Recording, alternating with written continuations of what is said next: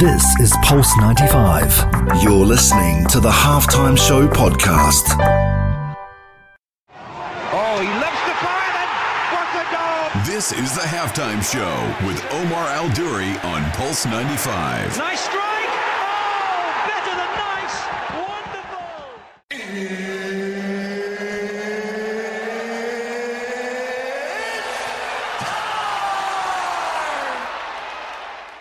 Salam and welcome to the halftime show with Omar Duri. I'm your host, covering everything sport, international and local. Who would want to be a coach these days? One day you're on top of the world, and the next day everyone is pointing the finger at you. Well, Manchester United are a big club. With a big club comes astronomical expectations. So here's my question for you who would be Manchester United's next manager?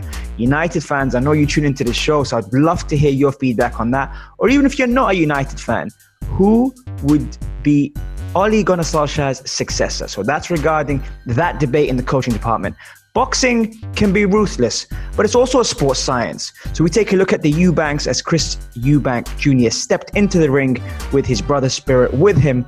And we also take a look at all the action around the world from the UAE, which is the game I visited the other day, to Manchester City versus Liverpool in a game at Anfield that did not disappoint and probably was one of the halves of the season. All this and more on the only place to be at three, the halftime show on Pulse 95.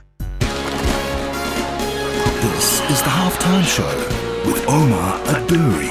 On Pulse 95. 95. Oh, he lifts the fire and what a goal! This is the halftime show with Omar Al Duri on Pulse 95. Nice strike! Oh, better than nice! Wonderful!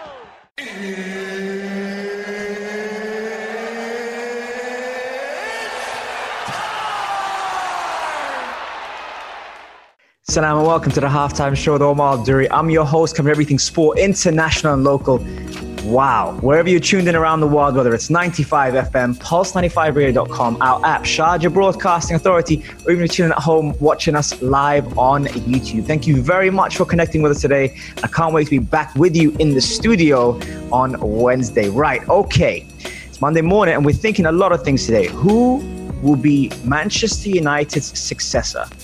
Now, a lot of people have been complaining about Ole Gunnar Solskjaer and whether he is worthy of the title as Man United manager, but he is there now. So the reality is that he is doing what he can with who he has. The question that a lot of people are asking is Is he an elite manager for the elite players he has to be able to challenge for the title? Now, he's always going to have his critics, but my question to you is, and I'd never ever promote someone losing their job or being able to replace them quickly. But my question to you is who will be United's next manager and who will be Ole Gunnar Solskjaer's successor?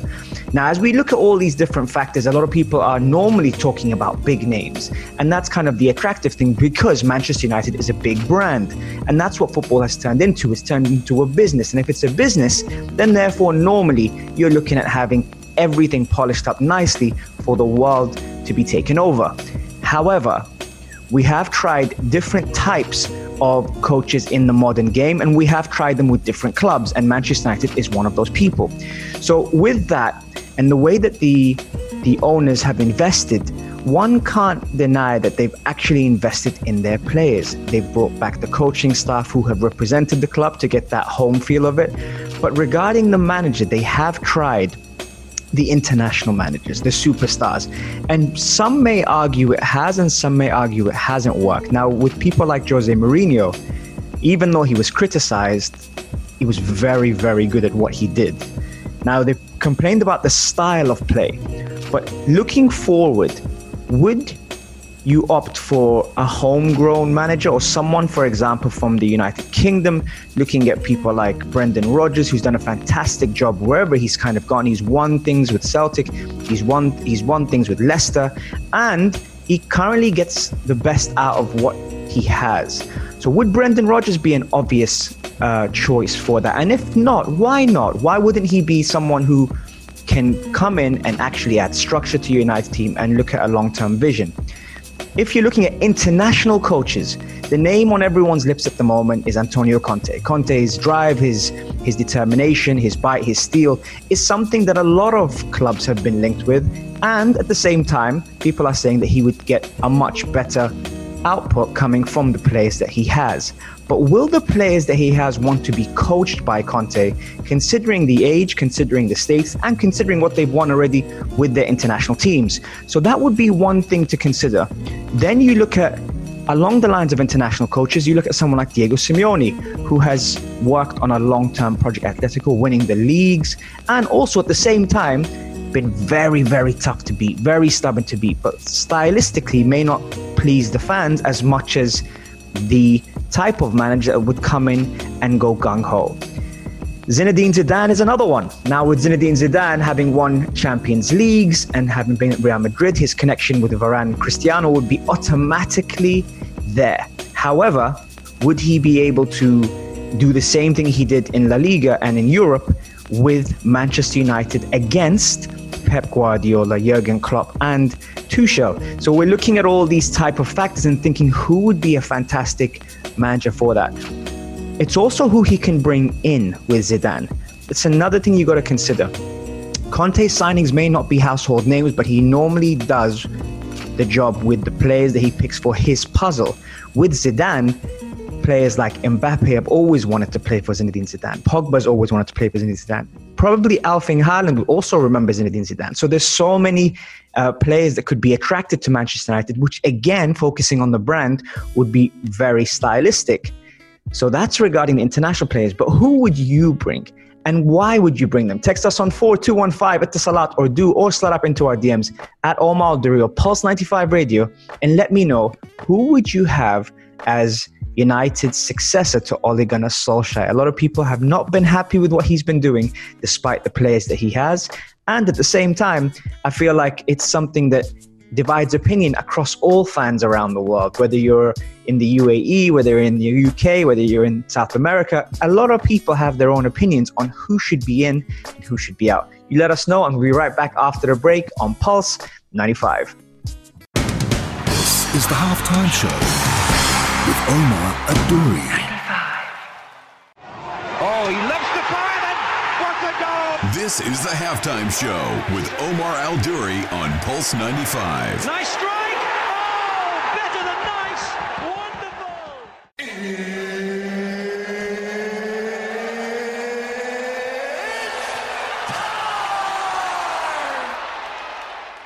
Salam and welcome to the halftime show with Omar Duri. I'm your host, cover everything sport, international, local. If you do miss the show, don't worry, catch all of our episodes on Apple, Spotify, SoundCloud if you like a podcast, or head over to the YouTube channel Pulse 95 Radio and check out all of our episodes on YouTube. We've got some fantastic guests covering some really wicked topics mental health, gut health, and how important the brain is on performance and recovery. And also, we've got a few uh, superstars on there as well, so make sure you keep an eye out for that. Okay, right. So, everyone knows that the boxing world is is ruthless. It's something that we we love to watch. People, you know, people put their, their their their lives, their families at risk in terms of stepping into the ring. It takes a lot of preparation, mentally and physically. And one of the careers we've been kind of looking at is the household name, which is the Eubanks. Now, with the Eubanks, and especially in boxing, it's been it, it, it's been very entertaining because you know Chris Eubank himself was was so extravagant, so stylish, and the legacy continued with his sons. Now, unfortunately, the tragic passing of Seb Eubank um, earlier this year, you know, kind of, you know, put a lot of things in perspective in terms of, you know, how how we should be grateful for what we have and how life is short and how someone that could look after their body and be healthy, you know, it could be their time. And and and that's what was quite sad about that situation. But Chris Eubank Jr chose to continue fighting, even though he also has, by his own admission, admitted that he doesn't really need to fight anymore. And he's made his money and he's done all that things, but the drive in him still is there. Now, some critics have said that, you know, he's always fallen at the, at the last hurdle, but he chose to step in for a fight. And, and looking at this here, you know, it was really unlucky that his opponent, who was already a replacement, pulled out because he failed the medical. Now, his first opponent get, got COVID, his second opponent failed the medical, and, and it's surreal. This is what Chris Eubanks um, Jr. said. The cancellation of Anatoly Muratov's fight was something which was a bit of a surprise to him because he was getting himself ready. And that's that's the thing about boxing, you know, boxing doesn't start a week before. Months and months of preparation normally is is when you're going to fight, when that's secured in, where you're going to fight, if you're going to go out and travel and, and be with your coaches, if you're going to be in a different environment. There are all these factors. So he was he was stepping in to the ring and we were looking at that and really you know being excited because um, he he, he, he even showed that his, um, his, shorts and his attire would have his brother's name on it. He said, "I can't tell you how emotionally I'm going to be, but I'm I'm doing this for my brother and for what we stand for." And uh, you know, I think I think for for a boxing fan like myself and a student of the game, I, I really I really have a lot of um, admiration for people who step in the ring despite their trials and tribulations, despite their challenges mentally. I think internally we all have our demons, and and the fact that Chris Eubank has been criticized for, you know, just falling short with some of the the big stars he's faced. He doesn't really have to fight. So seeing that he got himself mentally prepared, I think there was just something on the cards that probably wasn't meant to be for Chris Eubank Jr. And and and what's next for him? I kind of wonder you know, whether he will um, pick uh, a, almost certain fight, someone that he has to go. There's been names branded around everywhere, who he's going to fight, which big name he's going to go for. Um, you know, it's it's tough. It's tough in the boxing world. It's very different to the UFC. You know, as we said before on the show, politics wise, there's a lot of sports politics when it comes down to which promoter you're with uh, who's who's televising it, which management you're you're there, who do you spar with, who gives away the information that probably the gym should keep internally. There's all these small little factors that that probably you know um, set set a lot of people back. Chris Eubank Jr. was targeting uh, Golovkin and, and was expected to receive a mandatory WBA title shot, according to reports. And the plan and still is to fight in December, as he says, we need to fight this month so that I can have enough time to rest and then have a new training camp for the fight in December. It's vital that I get out this month and fight because a big name or a world title is awaiting for me in December. So you can see he's kind of he's kind of vision what he wants to do and how he wants to do it and where he wants to do it. But he has to get that fight now because obviously he's he's spent the time in the gym, he's he's covered ground and he's got the mileage under his belt, but now he needs to perform. And and as we know, especially with with last minute replacements, we've seen Pacquiao fall at that. We've seen, you know, um, Ruiz step in and, and, and do a job on AJ in the first time. There's there's always been these fights that perhaps people think I need to get it done to focus on the next one. And that's where it's kind of tricky because by doing so, you're kind of maybe uh, your vision's distorted on where you should be. So I, I hope he picks the right fight. I hope it's a good fight for him. I hope he gets challenged as well, so then he can kind of learn from that and kind of add that to his arsenal for December. But as the the months tick down, we're only a couple of ways to the end of the year, and so much has happened already. Fans have been allowed back in the stadiums. That kind of reception, that kind of uh, encouragement, that support has almost changed the scope of, of, of sports nowadays. Now we look at, you know, the 12th man, so to speak, and, and when it comes to the famous stadiums and how much that has an impact. Would Tyson Fury have got up the first time uh, in the fight against Deontay Wilder if there were no fans, if he could not hear anything, if he could not feel the energy or support from, you know, uh, the stadium? now it's back and now we're looking at all these different factors and it's going to be interesting to see what the next steps for Chris Eubank Jr. is. Uh, can't wait to share more with you. We're going to stay here right with us on Pulse 95 Radio. We'll be right back after the break. I'll see you after this. Enjoy, folks. This is the halftime show with Umar Adouri on, on, on Pulse 95. Oh, he loves the fire. This is the halftime show with Omar Al on Pulse 95. Nice strike! Oh, better than nice! Wonderful!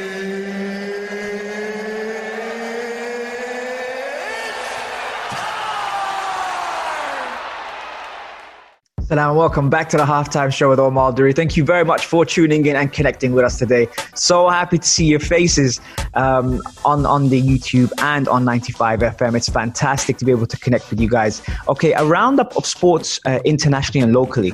Right, so the other day I had the privilege of going down to the UAE headquarters to watch the women's national team play against India. By the way, India were, were very, very impressive in that match. And although the result really does doesn't matter as much, the performance does, due to what the national team are preparing for a major tournament. However, saying that, I kind of like the integration of the younger players and the and the more senior players in that setup. I, I was watching uh, different patterns of play regarding India and the way they were manipulating the ball, but I also liked to see how far some of the players have, have come. Um, you know, the, the striker Layla was, was very energetic, pressing from the front. That was very impressive.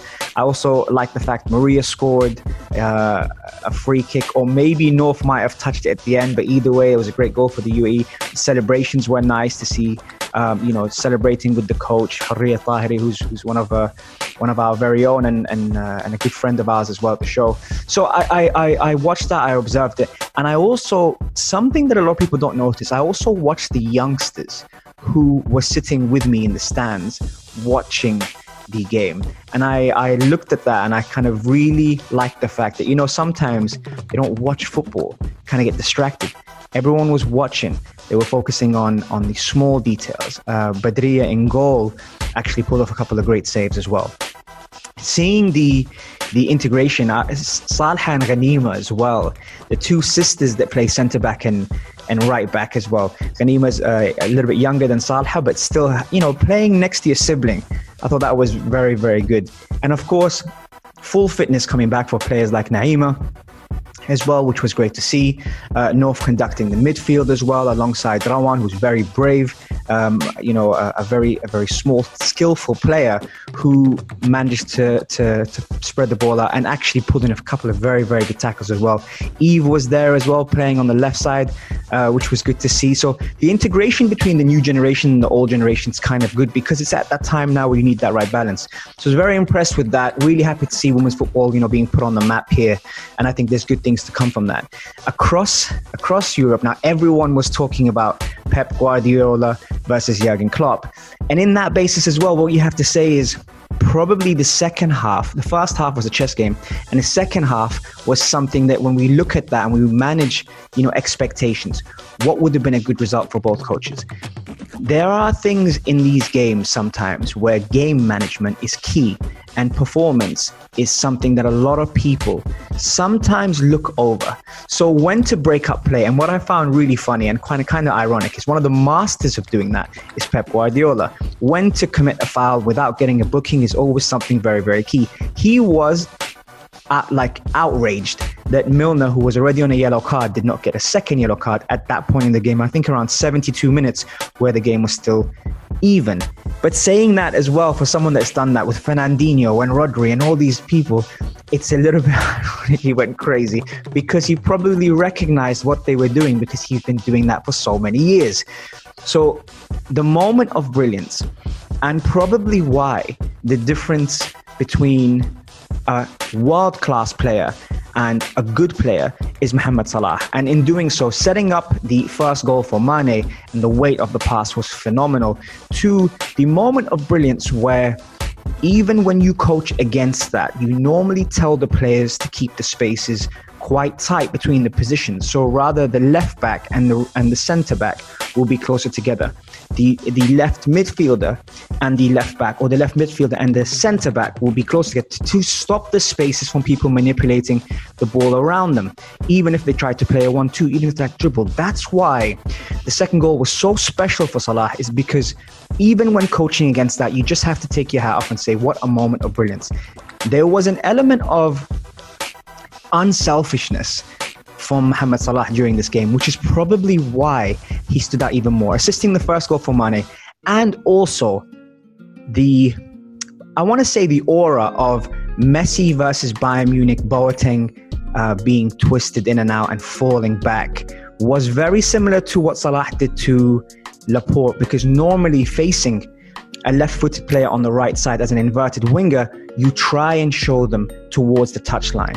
You know they want to come inside and you know they want to curl the ball around and use the decoy, whether it's another third, uh, second centre back or the goalkeeper, to curl it around the post. So, doing so, the defenders actually did what they were supposed to do until showing him onto his right foot.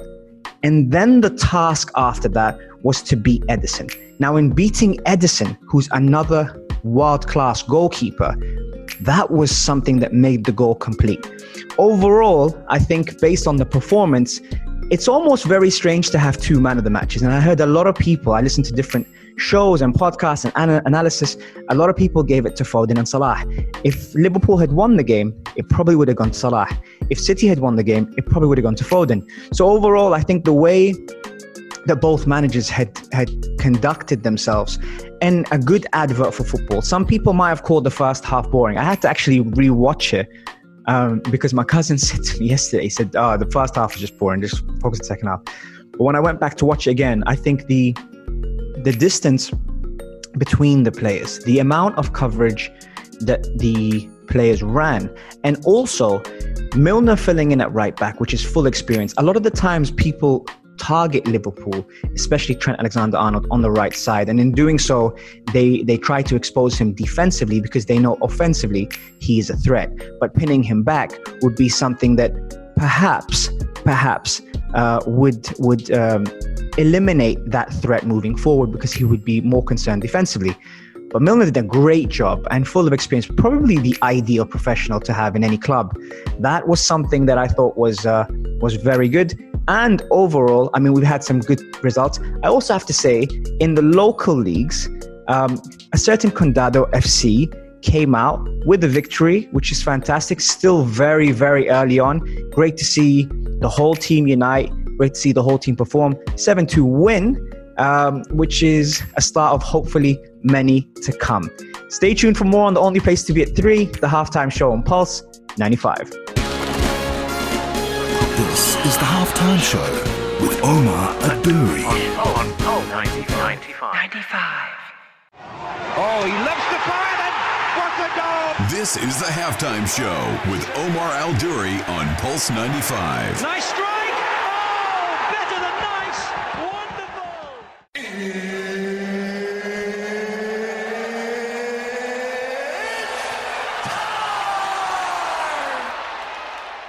Salam and welcome back to the halftime show with Omar Duri. Thank you very much for connecting with us today, and thank you for your messages as well as you're sliding into the DMs talking about the halftime show. It has been phenomenal. One thing I would want to ask you guys what would you like to see more of in terms of content, in terms of guests? Are there people in the UAE you would like to see on the show? If so, please do let us know, and we will do our best to try and connect with them. We've had some some really really cool guests on the show, and probably punched above my weight, but delighted to have those on, and also being able to ask them questions that you guys send through has been a huge part of the show. That interactive side, actually, even especially being in the studio, I think for me is my favorite, and being able to interact with you on the Instagram live, which you guys, by the way, have been phenomenal, phenomenal. Uh, let us know, let me know, send it uh, through, and we will have a look at that. There's also a couple of things coming up we want to run you by. We've got um, a lot of sports happening in the UAE. We've got the UFC coming through. We've got boxing. We've got cricket. We've got rugby. We've got football. We've got basketball. We have some fantastic, fantastic things coming up. So do share it with us. Let us know what you want to hear more of, and we will do our best to, to connect the dots. Okay, right. One message that came through the other day was regarding um, sleep. And someone had said, was saying, Omar, I think more than ever, the, the, the game changer has been perfecting my sleep. What have you done? Well, when I mentioned it on the show the other day, I went through a couple of experiments to try and see from, you know, um, fantastic doctor called Dr. Sean Penny, unbelievable homeopathic doctor. Having spoken to him and, and being able to understand, obviously, how different factors vary, uh, an elimination of coffee was the one that a lot of people um, said to me, Can you do it? And I love my coffee, 100%. But I had to take that away for two weeks. That really did help with trying to manage the REM sleep and the deep sleep. And those are all factors that sometimes people maybe look over. Sometimes you could be asleep but not in deep sleep, and those factors really make a big difference in the long run, especially when you look at it from a holistic approach. A lot of people work long hours, stare at screens a lot on their computers, are on their desk all the time. You know, those factors probably in terms of how you live uh, day by day and how you move biomechanically have had a huge influence on the way we are. So, small things like Oura rings, sleep apps, you know, um, God, you name it, whoops. There's all these people, there's all these things that people use. And I've kind of used a lot of them and seen how they make a difference. And I normally see if there's a link between them. So, when the timing you would have slept, when your last meal would have been, were you staring at a screen before you went to sleep? Do you wear the Blu-ray lights or the blue light, sorry, um, the glasses. Normally, they have some really cool things that happen with that. That also help with the way your brain absorbs the lights. Um, so those were all things I thought were, were, game changers. And it's also if you get a chance to do things like breath work as well or meditation, which can put your mind at ease. That, that was a very, very good question. Thank you for sending that through. And it was all it was all the fact that we we, we look at that and and um, Derek, you know, you, you raised this point as well on how these small changes uh, on the long term can be very beneficial for your short term as well. But yeah, we are wrapping up full time on the halftime show. Thank you so much for connecting. Really appreciate it. I will be back in the studio on Wednesday, I promise. And I will be listening to you and your questions all day, every day on Wednesday on the only place to be at 3, the halftime show on Pulse 95. This is Pulse 95. Tune in live every Monday, Wednesday, and Saturday from 3 p.m.